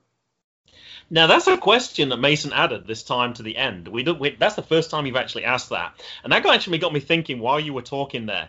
Is that easier then to do as a tag team rather than a singles? Because I'm thinking the number of matches I can think of when you have the tag team partner, the tag team partner distracts the ref, and then suddenly they could be a lobe. Is that something easier that's to establish as um as the heel character as a or is it easier to kind of put together to get to that finish? I guess is what I'm saying, as a tag team rather than a singles wrestler. Of course, of course, and I and, you, I, love your your mindset there. That tag partner is a is a tool to use. You know, it's it's a he's a he can be a prop. My my brother, he would hate me saying this, but he can be a prop for me. so the Tarr Dynasty, you know, myself and my brother, we're props for each other. So, you know, if it's my time to get the pin over somebody, Chris, my brother, is a prop to help me distract and get that pin. No different than if we're the good guys. It's the same. I could be a distraction for the heels so that Chris can get the win, the babyface can get the win. And we do have tag team finishes and stuff like that and fancy stuff that if we need to bust out, we do.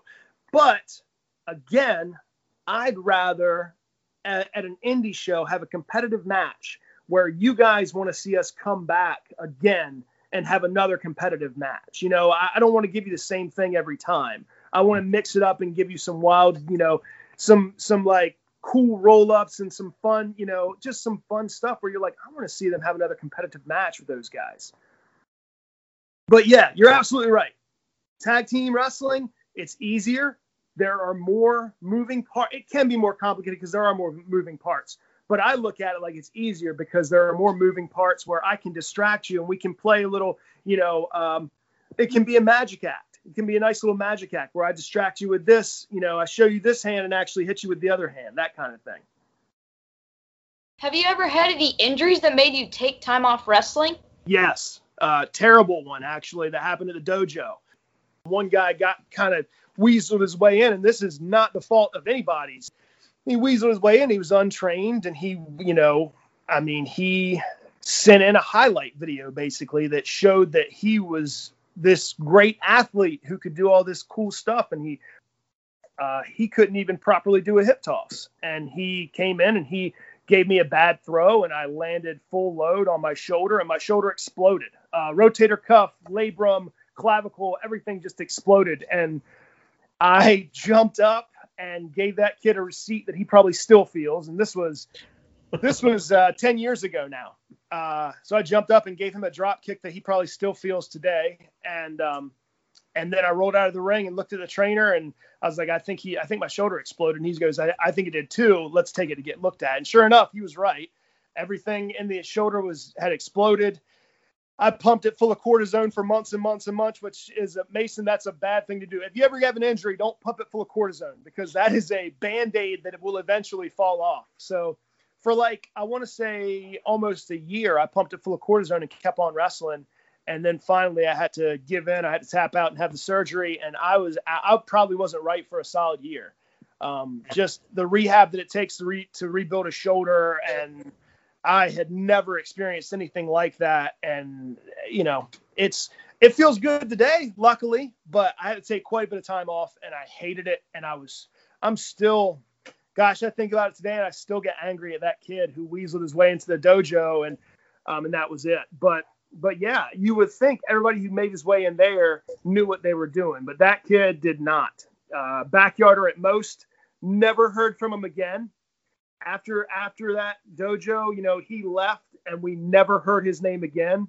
Huh. But yeah, terrible, terrible injury. The only one I've ever had like that. Uh, and uh, yeah, I'm still mad about it. I still because I lost. It, that was in my prime. I lost a Ah. year. I lost a year of my wrestling career in my prime.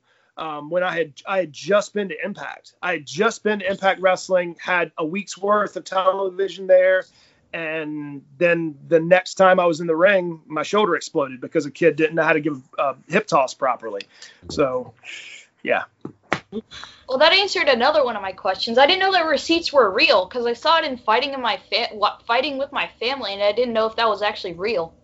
Oh yeah, receipts are real. I've given quite a few. Again, you know, it goes with um, you know, learning how to take care of yourself properly. And uh, I came up uh, with some hardcore school, with some hard hardcore tr- hardcore training with some old school guys. You know, from right from the beginning, King Kong Bundy is old school. The Briscoes are old school. The Briscoes were trained by Gypsy Joe, and Gypsy Joe is one of the toughest, crazy old men you ever know in wrestling. Um, and then Shannon and Shane Helms and the Hardys, again, they were on TV at the time. They were old school. And then Taz, it doesn't get much more old, old school than Taz. You know, Taz is an old judo player. You know, he is the, if anyone can take care of themselves, Taz can.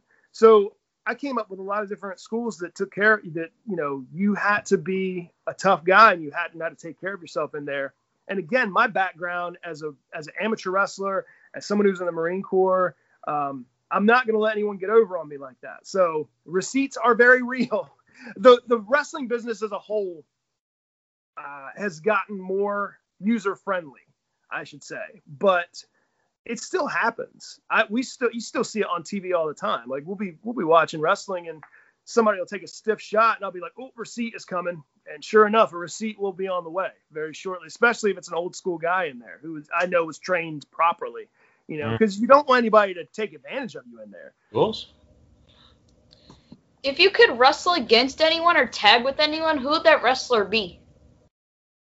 Wow. What a great question, Mason. Um, if if I could work any is this do they have to be current or is this anyone anyone in time and space? You can do both if you prefer. We leave this very open ended. Doesn't even Okay. have to be wrestler. if I could wrestle anyone, I want to would be wrestle Scott Mason. again. Whenever you're ready, Mason, me and you, if I can wrestle anyone anytime. Okay. Um, but seriously, whenever you're ready, Mason. Let's see. Um, if I could wrestle anyone, past, present, future, um, in time and space, let's let's say retired guys. Um, uh, first and foremost, I would say the the best ever, in my opinion, is Shawn Michaels. And early on in my life, I was in the Bret Hart camp. After being in the business for a while, I'm not. I'm no longer in that Bret Hart camp. I'm in that Shawn Michaels camp. I think he's the greatest ever. I'd love to have had the chance to to be in the ring with him and learn from him.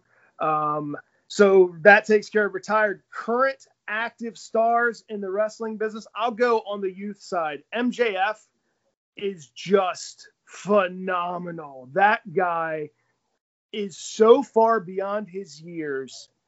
I mean, I think he's 24. Think he's 24 years old or something like something crazy like that.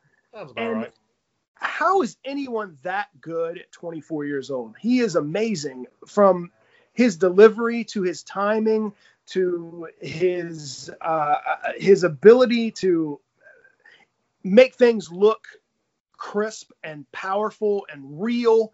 And then at the same time, he can do the entertaining. So he can do that, you know, he can do the shtick. He can go out there with Chris Jericho and do a musical number, and it's still entertaining and fun and he's just that guy can do it all. I, I, he never ceases to amaze me. He's the if I'm doing anything else in the house and AEW is on the TV, if his music hits, I stop and I watch. And he's that guy right now in the wrestling business that you have to stop and watch because that is greatness at work right there.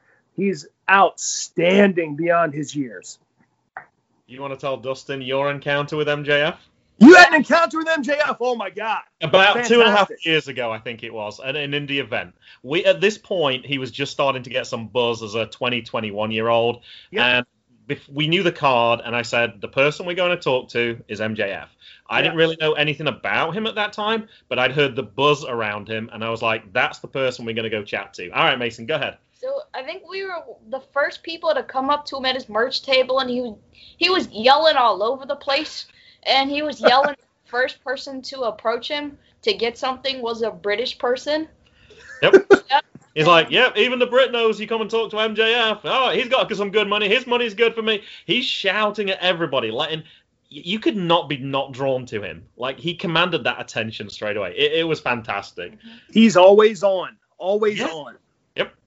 And during the picture, uh, I was standing in front of me, and he was just glaring at me in the picture. His autograph is that um, I'm better than you, Mason, and you know it, or something And you like know it. that effect. He's holding like normally you go for the picture and it, they're all smiles and whatever. They got their arm around you. He is stood there and he is glaring at Mason. I am killing myself because I can see the picture. Mason has no idea at all. it's absolutely perfect. It was one of the best pictures we've ever taken. And then you hear stories like I think it was at Starcade where some people got half price pictures and he demanded the list. Who got half price? There, I'm only appearing in half of the picture. And it's like that is brilliant. I would have That is- loved if I only got half a picture. I would love it because that's an even better story than getting. That's a better picture. story. Who Absolutely. thi- Who thinks about that kind of stuff nowadays? Of course. It, it, it reminded me of that thing with pork chop. Like the, the left-handed autograph for me was perfect because it had Yeah, a story that connected it with it. And same with that. Hey, I paid this money for a picture with MJF, and I only got half of him in the picture because I got it. It is brilliant. Yeah, we're It big. is fans of really, and I'll tell you who he reminds me of. And I, I, you know, some people may take this as a slight, but you know, a lot of people sleep on the Miz.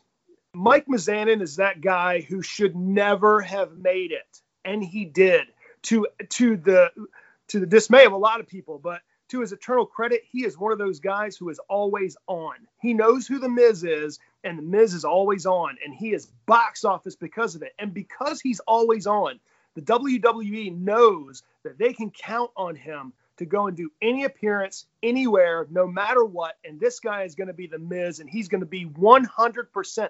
I don't care if he's done, I've seen him do probably 50 some interviews in a day. And that 50th interview gets the same kind of attention as that first interview. He's always on. And MJF is just like that. He is that guy that you can build a promotion around he's that guy you can give a television show to. I mean, Miz has what is the show with Maurice? Uh, Miz and Mrs. Miz and Mrs. Hey, eventually, 10 years, 15 years down the road, you could see MJF doing that because he's such a character. He's so on. And you want to know more about that guy, but at the same time, you're kind of afraid to know more about that guy. Like he's he breaks that fourth wall where it's like, I'm not sure where MJF ends and the real person begins. And the ability to do that in 2021 is amazing because you guys, as fans, have so much access to us. I mean, look at this. Like, you know, how many of these interviews have you guys done? And I'm sure guys are falling all over themselves really to do these interviews because it's our way to get ourselves out there nowadays. I have, I love doing this kind of stuff. I love doing press. I love doing radio I, because it's a great way to get ourselves out there. But by the same token, you guys get to know the, the real person. So you know where the bad guy Dustin Tarr ends and the real dude Dustin Tarr begins, right? You certainly do now. Well, with mm-hmm. MJF, you don't know that. And you probably never will. And that is fantastic. That is money right there. That guy's box office. Yeah. Go on. I know you. wa- I, I was thinking. Come on, Mason. Pick up on my thoughts. I know you want to say this. Go on. On YouTube, there's this documentary on MJF by Kenny Johnson, and even then, he doesn't show the real MJF. No, Have you seen it? I have not, but that doesn't surprise me because he never will. Because when here's the thing, and this is coming from a businessman, if you learn the real MJF, he becomes less valuable. Yeah. If if you guys see every part of his life and it's like because look, Miz and Mrs., that's Miz and Maurice still being those characters that you see on TV. So they don't lose the value. They don't lose any value there. Um, I would say when Hulk Hogan did the Hulk Hogan uh, reality show, he probably lost a lot of value because you got to see some some pieces of Hulk Hogan that you probably didn't need to see. That he loses a lot of that luster. You know, MJF would never do something like that. He would probably end up on a show like Miz and Mrs. because again, that's those characters in a reality TV setting. That's no different than what you see on SmackDown or Raw. I would say you will never see the real Maxwell Jacob Freeman or anything like that. You will never see that real person because he knows he's smart enough to know if you see that real dude, he loses value to AEW or whoever he's with. So kudos to him because that is almost impossible to do in 2021 as an indie guy. And as he was 21, I think when that was made, I loved it. I, I watched it and I said, "You need to watch this." And then you watched it and you were like, "Was that real? Like which part?" I love Right. the fact they could keep that. Susp- they could keep that. Yeah. The suspension of disbelief. Yep. He's able to keep that suspension of disbelief where you don't know. You just don't know. It's brilliant. He's a brilliant guy.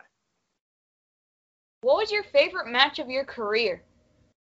Any time that I have been in the ring with my two brothers, I, I know we didn't talk about Aiden Chambers much, but uh, so Chris Tarr is my real brother, Aiden Chambers is my adopted brother. Anytime I've ever been in the ring with either of those guys, it's been magic. It's been so much fun. no matter what's going on. And Aiden and I, Chris and I, not so much, but Aiden and I have had our times where we wanted to kill each other because we were married on the road for 10 years. We were, we were, we rode together. We roomed together. We lived together. It was nonstop in each other's faces on the road for, for forever. And gosh, there were times where we wanted to pull each other's throats out, but, but when we got in the ring, when the bell rang, all that went away. And we were the characters and we were able to have a good time and it was magic whether we were tagging or working against each other. You know, there were several times where Aiden Chambers and I got jobs based on our work with each other, working against each other. So it was always magic. He was always so easy to work with. He's always so much fun. Uh, and I hope that he comes back and re- he's he's been retired now. We we got him to come out of retirement one time in 2019, early 2019, and that was it. He hasn't he's only wrestled that one time in like five years. But uh, I hope he comes back at some points because he is he's our Shawn Michaels. He's magic when he gets out there, and it's just effortless for him. Um, but anytime I'm in the ring with Aiden, it's it's magic. Anytime I'm in the ring with Chris as a tag partner, um, we haven't had a chance to wrestle against each other as much on shows, but as a tag partner, again, it's effortless almost. It's so much fun. Uh, so anytime I've ever been with them, my favorite match one on one that I've ever had in my entire life would probably be against Bobby Shields at, at Impact on St. Patty's Day in 2011. Yeah, if you guys can dig up that match, good luck. But if you guys could dig up that match, myself and Bobby Shields, Impact television taping, 2011, St. Patty's Day, I think it was. There's your there's your task, Mason do some deep diving, some digging because I can't find it. Bobby Shields can't find it. Oh. It's a phenomenal match. It was one of the best matches of my career. It almost got us jobs. Um, and we just had a great time and it was in front of a huge crowd. We got paid a good amount of money and it was it was fun. So so yeah, um that's my favorite match just based on it was on a big stage. I put it I left it all in the ring. He left it on the ring. I got my hand raised at impact. Um, Oh. and no one can find that tape anywhere. We got Impact Plus, so we got a large catalog. We might perhaps we might Hey, there you go. Maybe you can what I find. find out. There's another character who really is different. When we first saw Bobby Shields at Nova Pro, he was the big heel, always. It was always Yeah. the cheat in every single. And then we go up to MCW, and it's Robbie, and it's Bobby, and it's like, Oh oh, my my god. God. I didn't even recognize that it was No. Bobby Shields to begin with. I was like, oh, that's. It was only later when I saw. I was like, oh my gosh, So huge turnaround. I've known Bobby for I want to say 15 years. And I've always known him as Bobby the Body. He's always been the almost like ravishing Rick Rude, where it's it's a lot of pomp and circumstance, it's a lot of poses. It's and, and Bobby is amazing talent. Bobby can do almost anything out there.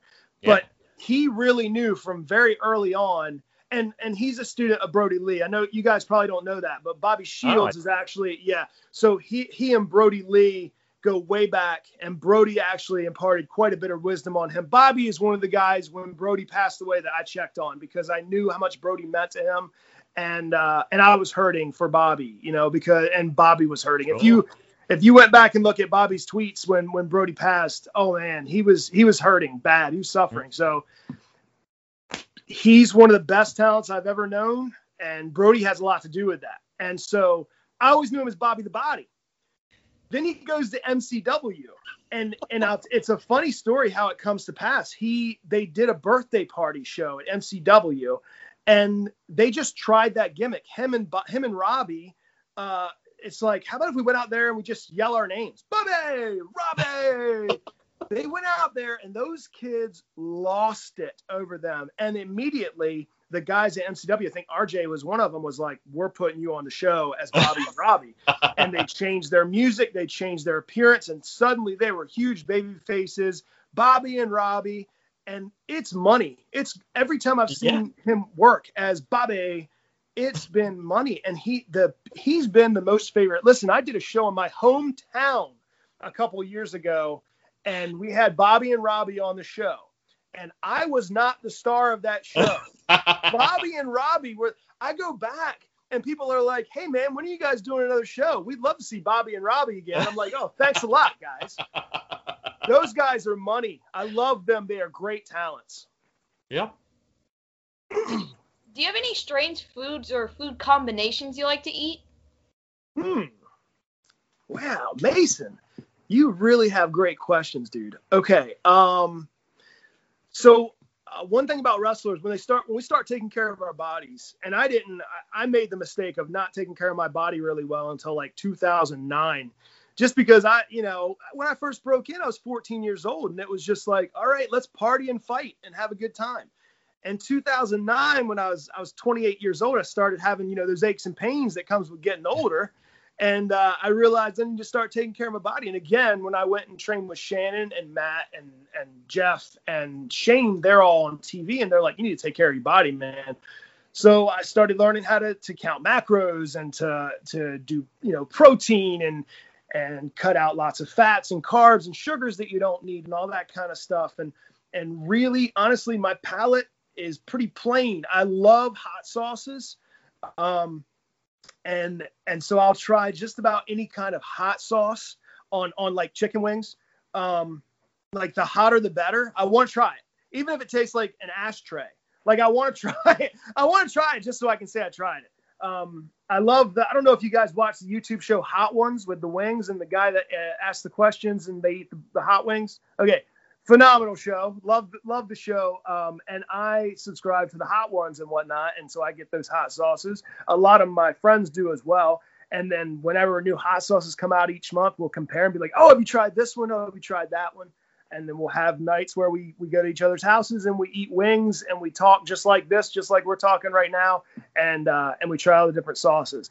Other than that, I don't think I have any crazy food combinations. I love is this a thing, Mason? Like when I was a kid, I would eat a sandwich, like a, you know, like let's say turkey and cheese, and I would put potato chips or Doritos on top of the sandwich and then crush it in and like eat it because of the crunch. Like I like the crunch and the That's nacho cheese. That's a thing. Yes. Okay, so I still do that at 39 years old. Is that weird? I was as soon as you said it, I was like, yeah, I still do that. Yeah, that's hey, oh, we can admit as grown men, we can admit that, right? We still crunch up chips on our sandwiches. Absolutely. Now, I made a prediction. I typed something in here for Mason. When you said that, it, and the reason this question started about is because of the Savage Gentleman. And we know now that a lot of wrestlers have peanut butter because of the high protein and all the Of things. course. And they mix it. He has pro, he has peanut butter with eggs. That's where the question started from. Cool. And as soon as you started talking about this, I typed in, I typed on my uh, Word document here. He's going to say peanut butter. And then you totally avoided it. I was like, okay, I'm way off the mark then. I do I do eat peanut butter with a lot of things. My protein, my go-to protein shake is two scoops of like chocolate or vanilla protein, uh, a scoop of peanut butter, uh, a banana, some ice, some milk, blend that up, and it always makes a really great protein shake. So I do use a lot of peanut butter. Peanut butter and eggs, though, good lord, I could not imagine. peanut butter and eggs is hardcore. That is hardcore. Trying to remember, it got carried away. We got challenged because we did. It's the peanut butter egg challenge. We did that, and then another wrestler challenged us to something else. It was, I think it was peanut butter, eggs, hot sauce, and Old Bay. Is that right? Yes. Oh, God. And actually, it was wasn't. good. And actually, yeah, he just said. And actually, it wasn't that bad. Actually, Really? eggs I was not a big fan of at all. I think the hot sauce might just take some. And you just said you like hot sauce. I think I that do. might add to it. But the Old Bay as well. I was like, "Ah, that's going to be disgusting. But we did it just for the kicks, and it was. I've got great. now. I've got to try it. Never had it again since, but it was pretty good. No, that's not something you'd eat every day at breakfast or anything. No, we would never would have thought that. If we hadn't been challenged, there's no way we would have had that on our plate on a regular.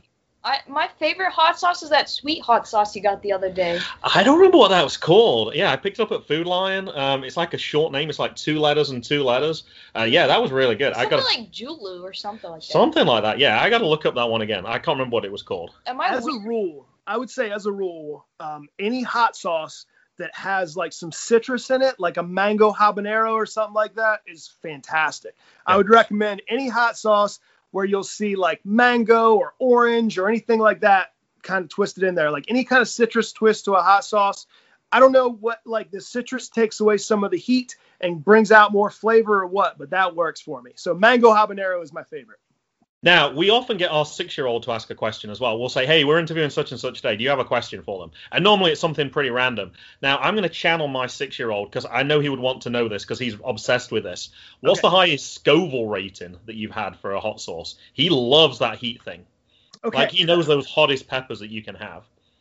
I want to say so. I've done my share of scorpion peppers, ghost peppers, Yeah. yeah. uh, and they're in the several millions, right? I want to say they're in the five or ten million Scoville. That's probably as hot as I've gone. And I, again, I um, I have a pretty high threshold for that kind of stuff. So like, uh, just a couple of weeks ago, I'm you know sitting here with my my business partner Les, and we're we're um, doing. We went to Buffalo Wild Wings, and I'm I just called him up, and I'm like, "What's your hottest you know sauce that you have?" And it's scorpion. It's like scorpion rum or something like that. And we had five of them sitting here, and I did a couple without any. And he's he's going nuts. Like, how are you eating this and not dying? And it's just you develop a palate for it, and you you know, and that's so yeah. I want to say like five or ten million, something like that, in that Scoville rating. He'll be very impressed with that. Yeah.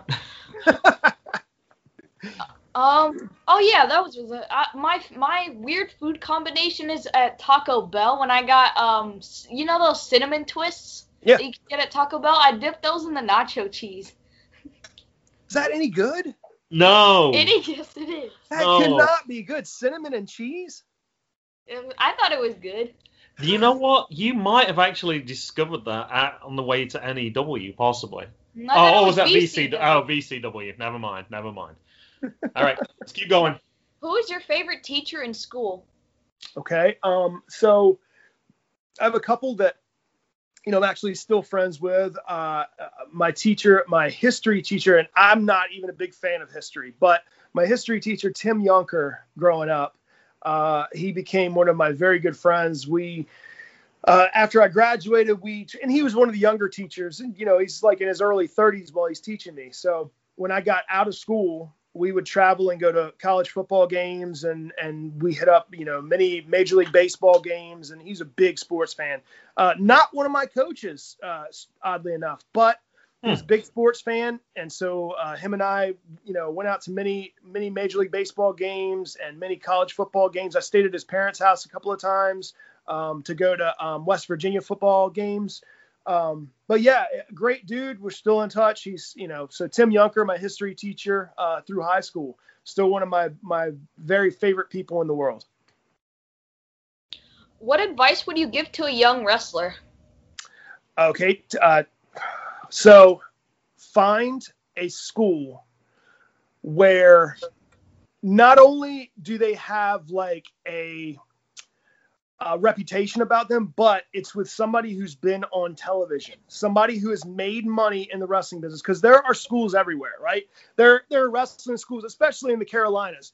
There are wrestling schools everywhere where the guy will just you know take your sixty or seventy bucks a, a week or a month or whatever and let you bump around in the ring and kind of train yourself, right? That guy has never been on television. He's never made money in the wrestling business. He's just keeping his lights on every month, right?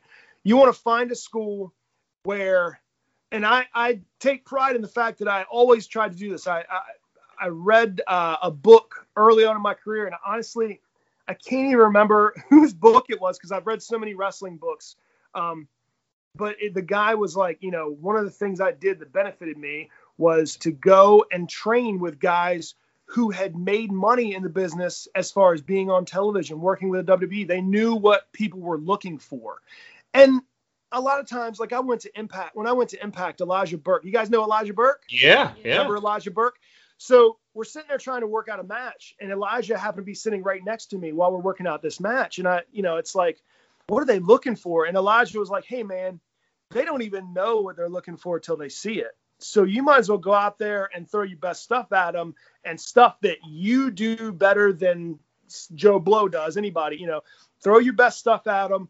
You know, hopefully they'll see something that jumps out at them and, and you get picked up, but they don't even know what they're looking for until they see it. And he told me that night, he's like, this isn't like up north. You know, in the WWE, they have a certain way of doing things. If you don't do it their way, it's, you know, they show you the door and that's that, especially back then. This was 10 years ago. This was before NXT and all that kind of yeah, stuff. yeah, yeah. But then Impact, he's like, you know, we're a lot more loose here, a lot more free. Go out there and do your thing, you know. And luckily, I had some good agents. D'Lo Brown worked with me that night and worked on what I should do and how I should present myself and all that. And of course, Taz was right there by my side the whole time. The guy, again, he's still a mentor. I love the guy to death. Um, but yeah, so find a good school with people who know what they're doing take care of your body. Uh, if there's a, another mistake that I made, it was not taking care of my body, going to the gym, working out before I did. I should have, as soon as I committed to wrestling, I should have been in the weight room every other day, you know, making sure I, that my body was taken care of, that I looked the part, because for several years I didn't look the part. And that's why I never got a second look from a lot of people. Um, the most important thing in wrestling, I think, is, is knowing who you are as a wrestler. So, learning who you are. Who is Dustin Tarr? That was the question I asked myself for years and years and years and years. Because if you can't convey to the people who you are out there, they're not going to care. They're not going to care about you. Why would I care about you if you can't even tell me who you are as a person, as a wrestler, as an entertainer? So yeah, and a and a good trainer will teach you all that. So it starts at ground zero, finding the right school for you. And luckily, there's a lot of good ones out there. Like if if if you decided today, I'm going to wrestling school when I turn 18, you could research several out there right now. I don't know if Lance Storm is still running, but Lance Storm School, the Dudley School in Florida. Um, you know, like uh, I want to say Seth Rollins and his best friend have a school in the in the Midwest. Uh, you know, there's a lot of guys who have that freedom to have schools right now. And uh, and again, the Nightmare Factory in Georgia, you know, where they're training guys to be on AEW every week right now, you know, and right now QT uh, you know, runs that school. And and that's I mean, it's the Nightmare Factory. So guys come out of there and they're on TV in the Nightmare Family. So, you know, um, I think Anna Jay trained there. So Anna Jay has only been in the business for a couple of years and she's on TV every week right now with the Dark Order. So and she just went to the Nightmare Factory, you know. Um, so finding a good school like that with guys who can get you ready for TV and they know what they're doing, that's gosh, that's so important. And putting all those tools in your tool belt and so that no matter where you go, no matter what they're looking for, you can give them what they're looking for. If they say, you know, I need a guy to do X, Y, and Z, you can do X, Y, and Z for them. Where can we find you on social media? Uh, social media uh, on on Twitter, it's real easy. It's Tarr Tweets, T A R R T W E E T S, Tarr Tweets on Twitter. Uh, on Instagram, it's Tarr Pix, uh, T A R R P I X, I think it is, maybe. Instagram is Tarr Pix, and then uh, you know Facebook is me, Dustin Tarr. Thank you for being on. We hope to see you in the squared circle soon. Oh man, I hope to be there soon. Thank you guys so much. It's goodbye from me. And it's goodbye to me. And it's goodbye from them. Goodbye. The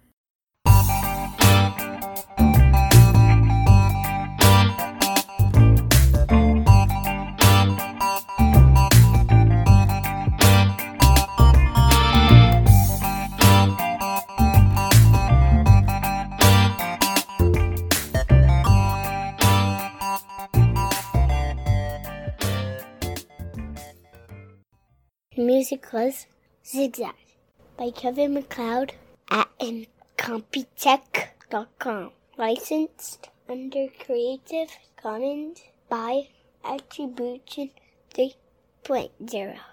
HTTP colon slash slash creativecommons.org slash licenses slash by slash 3.0 slash. So I've been doing this a long time. I've done a lot of podcasts in my day.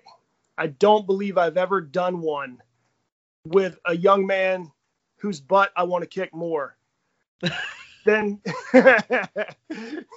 so Mason, when you're ready, when you go and get trained, and I hope you go to a good school.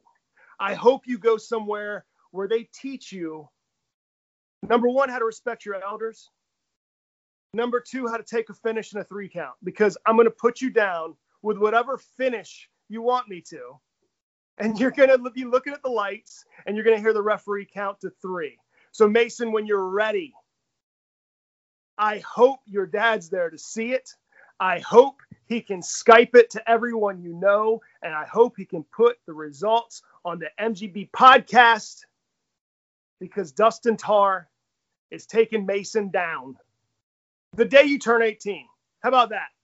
You can, dad can sign on the line at 16. You can go and get trained. And the day you turn 18, I'm to make sure you get the butt whooping you have deserved since you were 13.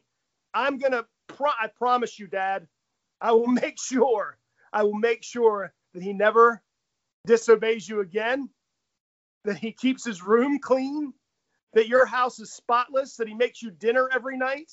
Mason, you're going down when you turn 18, buddy.